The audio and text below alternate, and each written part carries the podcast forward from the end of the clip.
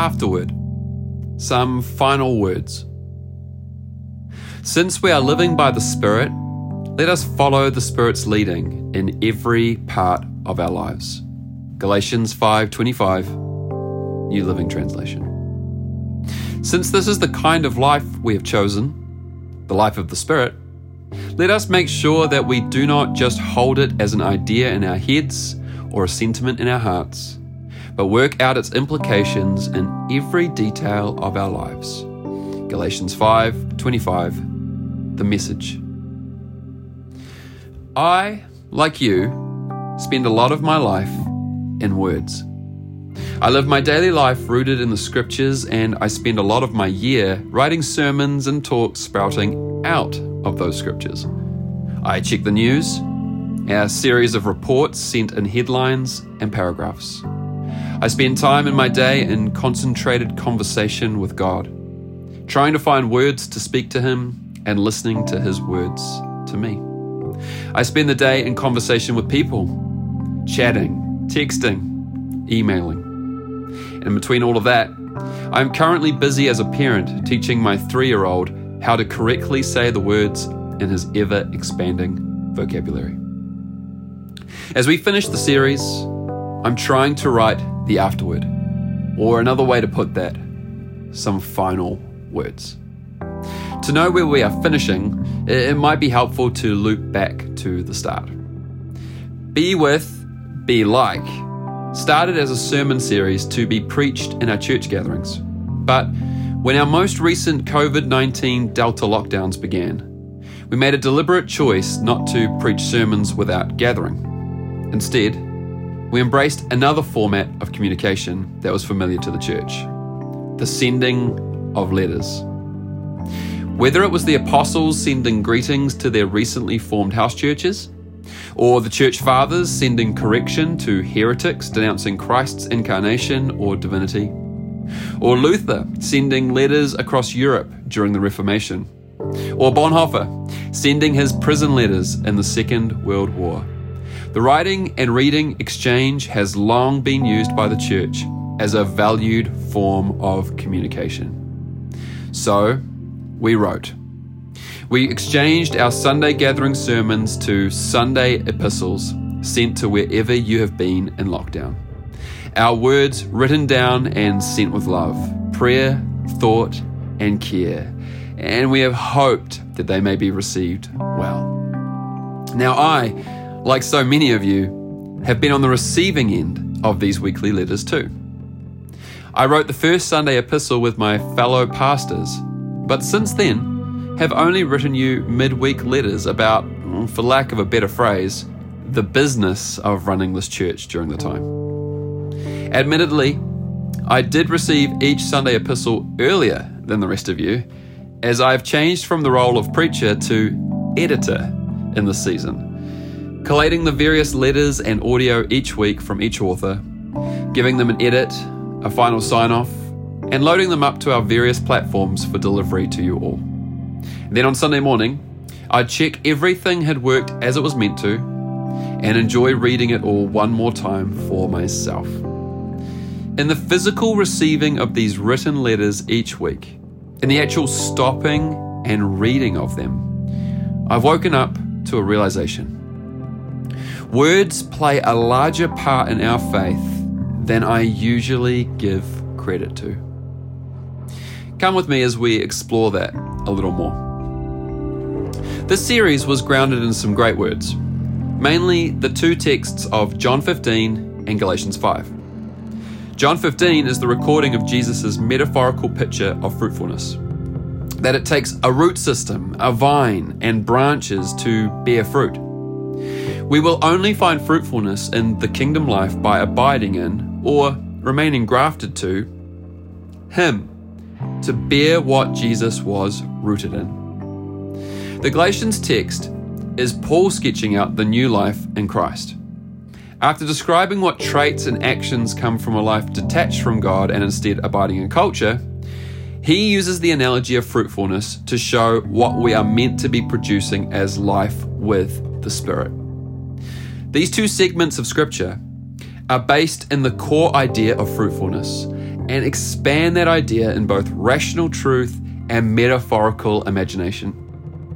I have loved sitting with these words for many months now, both before we started the series as a church, but also during the series with the rest of you. These words are a gift that keep on giving the longer we consider them. But in recent weeks, it was not just the content, but the format that these words come to us in that has caught my attention. The format being that one is a gospel, John, and the other an epistle, Galatians. The former is the record of the good news of Christ, an evangel, and the latter is the writing of a pastor to his community via letter. Today, these texts are two of dozens of literary styles found amongst our Bibles. Scripture is a collection of words written by many human hands, but all telling one unified story, inspired by God's Spirit, and all of it is useful for teaching, correction, and encouragement. They are words that are sacred, words that are an authority in our Christian lives words that have divine meaning and ethical weight to them. But, and I'm not trying to be controversial or heretical here, John's gospel and Paul's letter wouldn't have been received in its original and intended audience in this way, because these writings weren't regarded as scriptures to them, because they weren't scripture yet. And we'll leave the details for that for another time. They were just writings with a message to listen to. I think this dawned on me shortly after Natalie's Sunday epistle was sent to us all. Here I was, having just read this heartfelt, cared for, prayed over, labour of love letter from someone in our community writing to us all from afar, and it struck me. This is just as Paul would have done. And it was in this moment I realized that a piece of writing is both powerful and powerless at the same time. It's powerful because if the words are truly listened to, heard, and received openly, they have the ability to change things in us.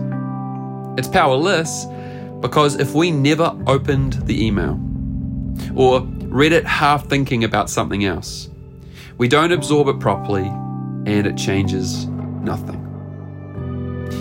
Everything we as a church have sent out during lockdown has felt like this weird mix of powerful yet powerless. We'd be so excited about what we were sending and what was possible if we all got it, and yet we would be aware of the powerless reality that if no one read it, nothing could come of it. The power is not just in the mind and hands of the one handling the words as the writer, it is also in the ears and heart of the listener. Could it have been the same for the first century audiences that found themselves reading some seemingly insignificant Johannine scroll recording the Evangel of Jesus of Nazareth? Or what about those in Galatia as they read greetings from their old pastor? On the surface level, they were just writings it could be also powerless if the audience didn't humbly open themselves up to hearing the words and listening to the message. I'm reminded of Jesus' often repeated phrase let those with ears to hear, hear. It's in listening with a receptivity to hear and understand that those words were transformed from just writings to something of revelation to the hearers. We, as hearers, have an important job in our listening. This thought has captured me this lockdown. How was I listening to these words? How do I listen to scripture? Do I have the ears to hear that I hope I do? So, in response, I chose to not let the rest of my lockdown be one where scripture would be bouncing off me in powerlessness, but instead received in power. I dedicated myself to a simple daily practice. Over the next month, I read the whole New Testament, allowing it to be powerful in my life by listening to it afresh. I read one letter or gospel a day, each in one sitting. And before each time of reading, I would take a deep breath.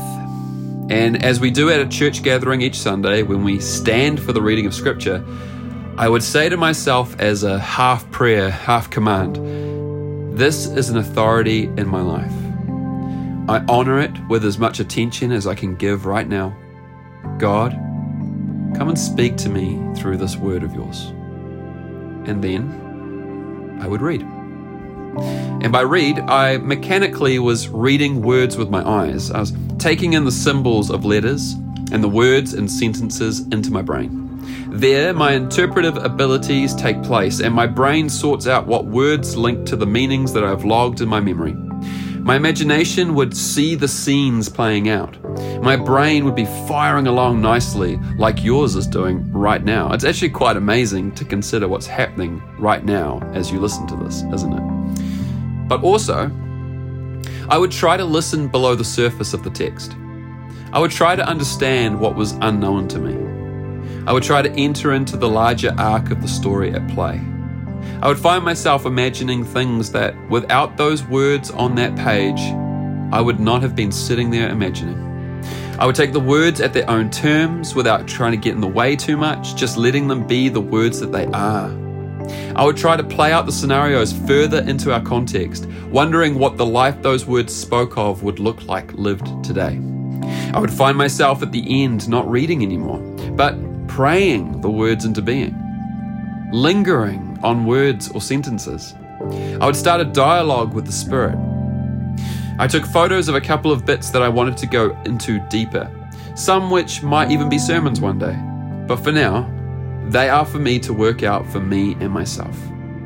After the month, I had read the whole New Testament in this hybrid of half reading, half praying. And I have no other way to describe it other than I felt deeply and freshly nourished deep in my being. All of this is part of spiritual reading. God spoke to me through the words of the New Testament during this month. I wonder if we hadn't set out to write and read as a church, I wouldn't have encountered His speaking like this. Yes, I have other ways of listening to God each day, and those are all still practiced, valid, and important, but I would have missed this one. Eugene Peterson, in Eat This Book, speaks of how we aren't to just merely read the scriptures as information, but as, quote, a book to be experienced, savored, dallied over, end quote. He also says, quote, reading is a gift, but only if the words are taken into the soul eaten, chewed, gnawed, received in unhurried delight. End quote. To be good readers of the Bible, we must learn to handle the content and the context. We must not just read to learn something, though that is important, but to work the words into our lives to be lived. We must pray them and sing them. We must let them point out in us what they are saying to us. He goes on to say a rather sobering warning to us as readers. Quote, we don't form our personal spiritual lives out of a random assemblage of favorite texts in combination with individual circumstances. We are formed by the Holy Spirit in accordance with the text of Holy Scripture. God does not put us in charge of forming our personal spiritualities. We grow in accordance with the revealed word implanted in us by the Spirit. End quote.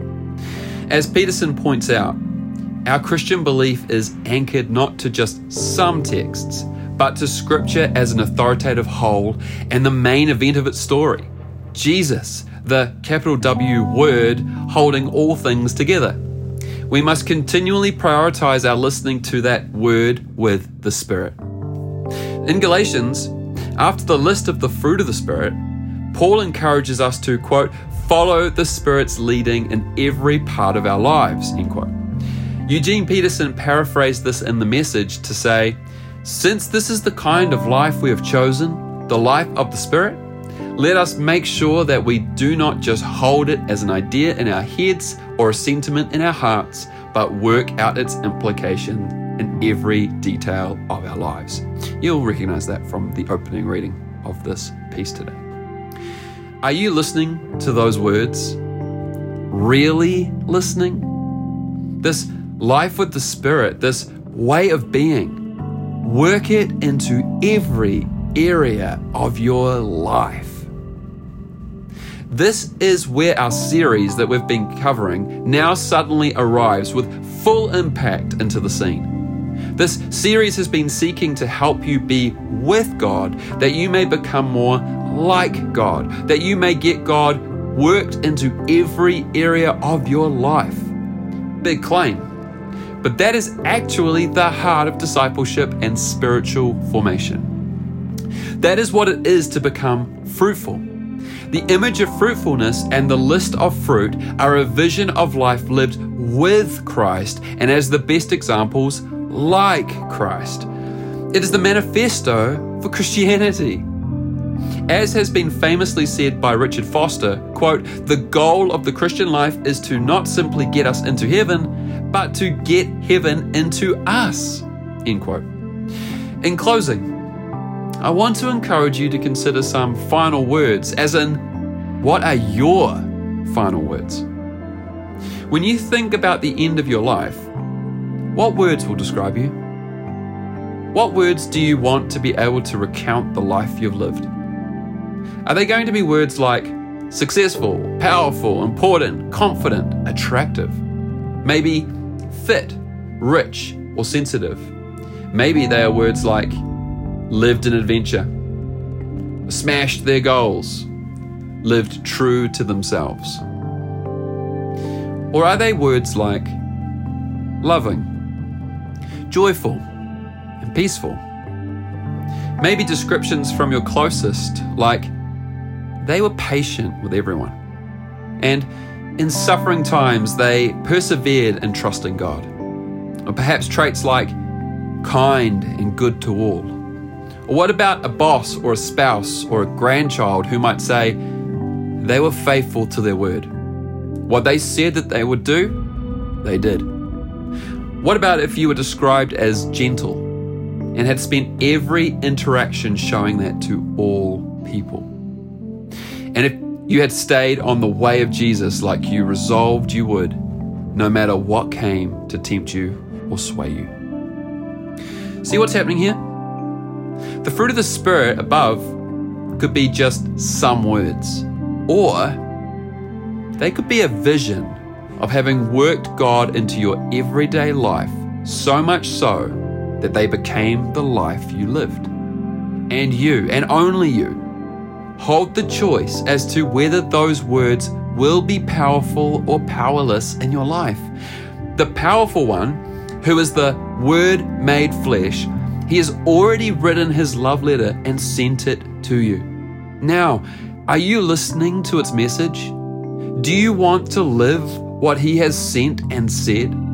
Will you allow him to get heaven into you by the Spirit he has now sent? So do business with this here and now and check you are hearing the message here. Check your intention. Are they just some words to you? Words you're just leaving there in the scriptures for another time and another day? Or, when you ask the question, Who am I becoming? This all important question of formation of the way of Jesus. Are you imagining a life in the way of the fruit of the Spirit? Are they your manifesto? Are you set on this goal of richly living a spirit drenched existence? Of love experienced for yourself and exhibited in your everyday life to others? Beloved saints of Central Vineyard, may we make fruitfulness our quest together. May it be our mind's vision, our heart's intention, and may we co labor to see fruitful things happen in our lives, our church, and our city. In the love of the Father, the name of the Son, and by the work of the mighty Holy Spirit. And with that, those are some final words.